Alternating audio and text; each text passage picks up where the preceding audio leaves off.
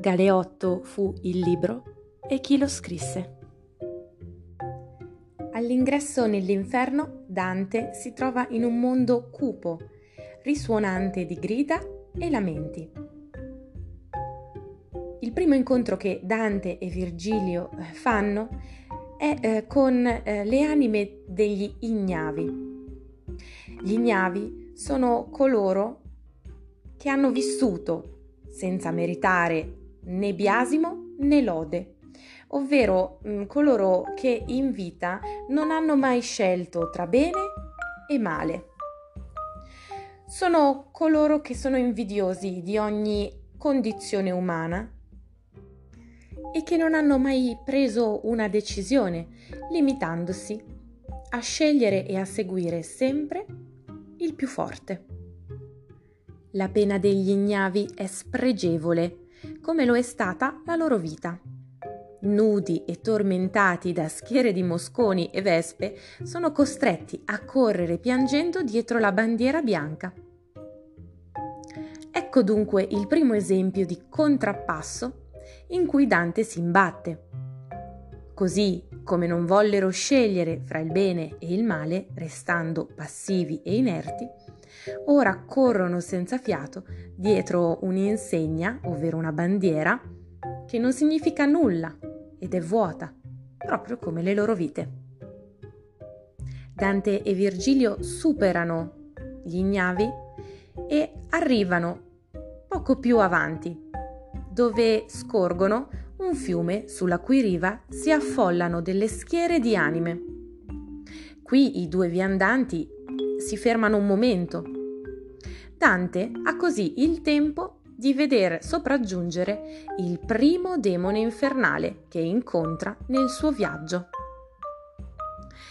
Ed ecco venire verso di noi, dice Dante, su una barca, un vecchio dalla barba e dai capelli bianchi, come se fosse in là con gli anni, gridando guai a voi, anime dannate.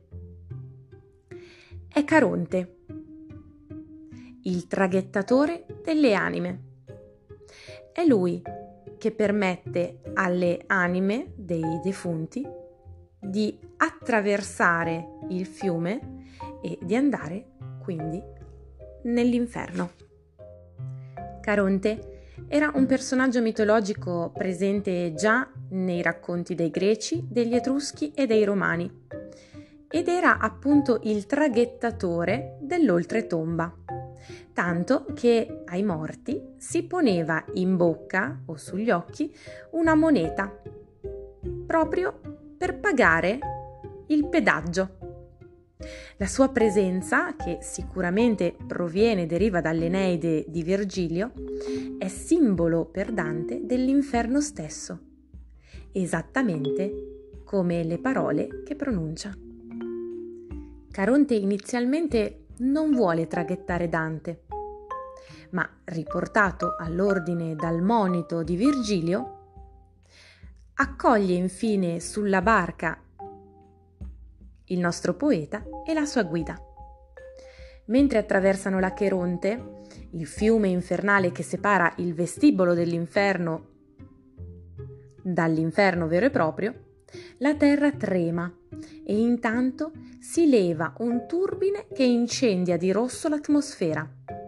Accecato dalla furia degli elementi e dallo spavento, Dante cade svenuto finché un tuono assordante lo risveglia.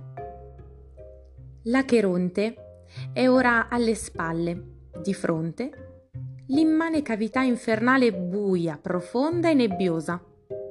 Camminando insieme, Dante e Virgilio entrano nel primo cerchio che circonda l'abisso. Qui l'atmosfera è diversa da quanto Dante ha visto finora. Non urla di rabbia e pianto, ma solo lamenti, dovuti a una pena esclusivamente spirituale è il limbo, un luogo dove sono accolte le anime dei bambini morti prima di ricevere il battesimo e dei giusti, ovvero delle anime pie, che vissero però prima della venuta di Cristo in terra. Virgilio sembra ancora più pallido e ben presto Dante scopre perché. È nel limbo che il suo maestro risiede, insieme ad altri grandi poeti e filosofi dell'antichità, come Omero, Platone e Aristotele, tormentati dall'eterno e inconsolabile desiderio di avvicinarsi a Dio. Ed è nel limbo che Virgilio tornerà per sempre quando avrà condotto Dante sino all'appuntamento con Beatrice. Pienamente consapevole della mestizia della sua guida, Dante si avvia con lui, sentendosi pieno di orgoglio, quando a loro si uniscono altri grandi autori dell'antichità che lo salutano come poeta. Nella discesa fra il primo e il secondo cerchio lo scenario cambia, l'atmosfera si riempie di sofferenza. A guardia dell'ingresso c'è Minosse, giudice infernale dalle sembianze bestiali, che ascolta le colpe dei dannati, ringhia e si circonda con la lunga coda tante volte quanto in basso deve scendere l'anima sventurata. Anche Minosse non vorrebbe far entrare Dante, e anche lui viene ridotto al silenzio dalle stesse parole rivolte da Virgilio a Caronte. Ottenuto il permesso, Dante e Virgilio entrano nel secondo cerchio, dove vengono puniti i lussuriosi, cioè coloro che in vita non seppero resistere alle tentazioni e alle seduzioni del corpo.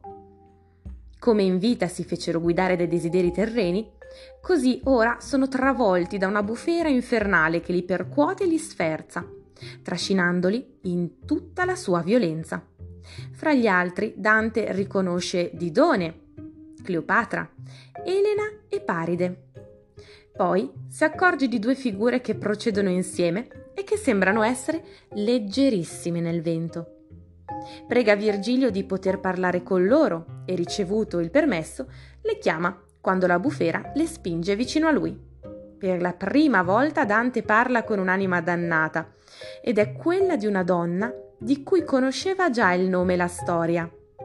È Francesca da Polenta, figlia dei signori di Ravenna e sposata per volere della famiglia allo zoppo Gianciotto da Rimini, che in seguito la uccise insieme all'amante e cognato Paolo. L'amore di Paolo e Francesca è sbagliato, eppure Dante non può fare a meno di commuoversi alle parole di eh, Francesca, a tal punto che perderà i sensi e sverrà lo svenimento di Dante, infatti, è un segno del suo profondo coinvolgimento nel racconto di Francesca. L'incontro con la donna gli mostra che la radice dell'errore sta nella letteratura cortese e cavalleresca, dalla quale è nata quell'idea peccaminosa di amore terreno, che anche lui, da uomo e da poeta, ha condiviso. La pietà che lo fa svenire non è solo per Francesca, è anche per se stesso e per il proprio peccato, del quale prende qui piena consapevolezza. Quando Dante si risveglia è nel terzo cerchio, dove i golosi sono immersi nel fango, flagellati dalla pioggia e squartati da Cerbero, mostruoso cane a tre teste con terribili artigli.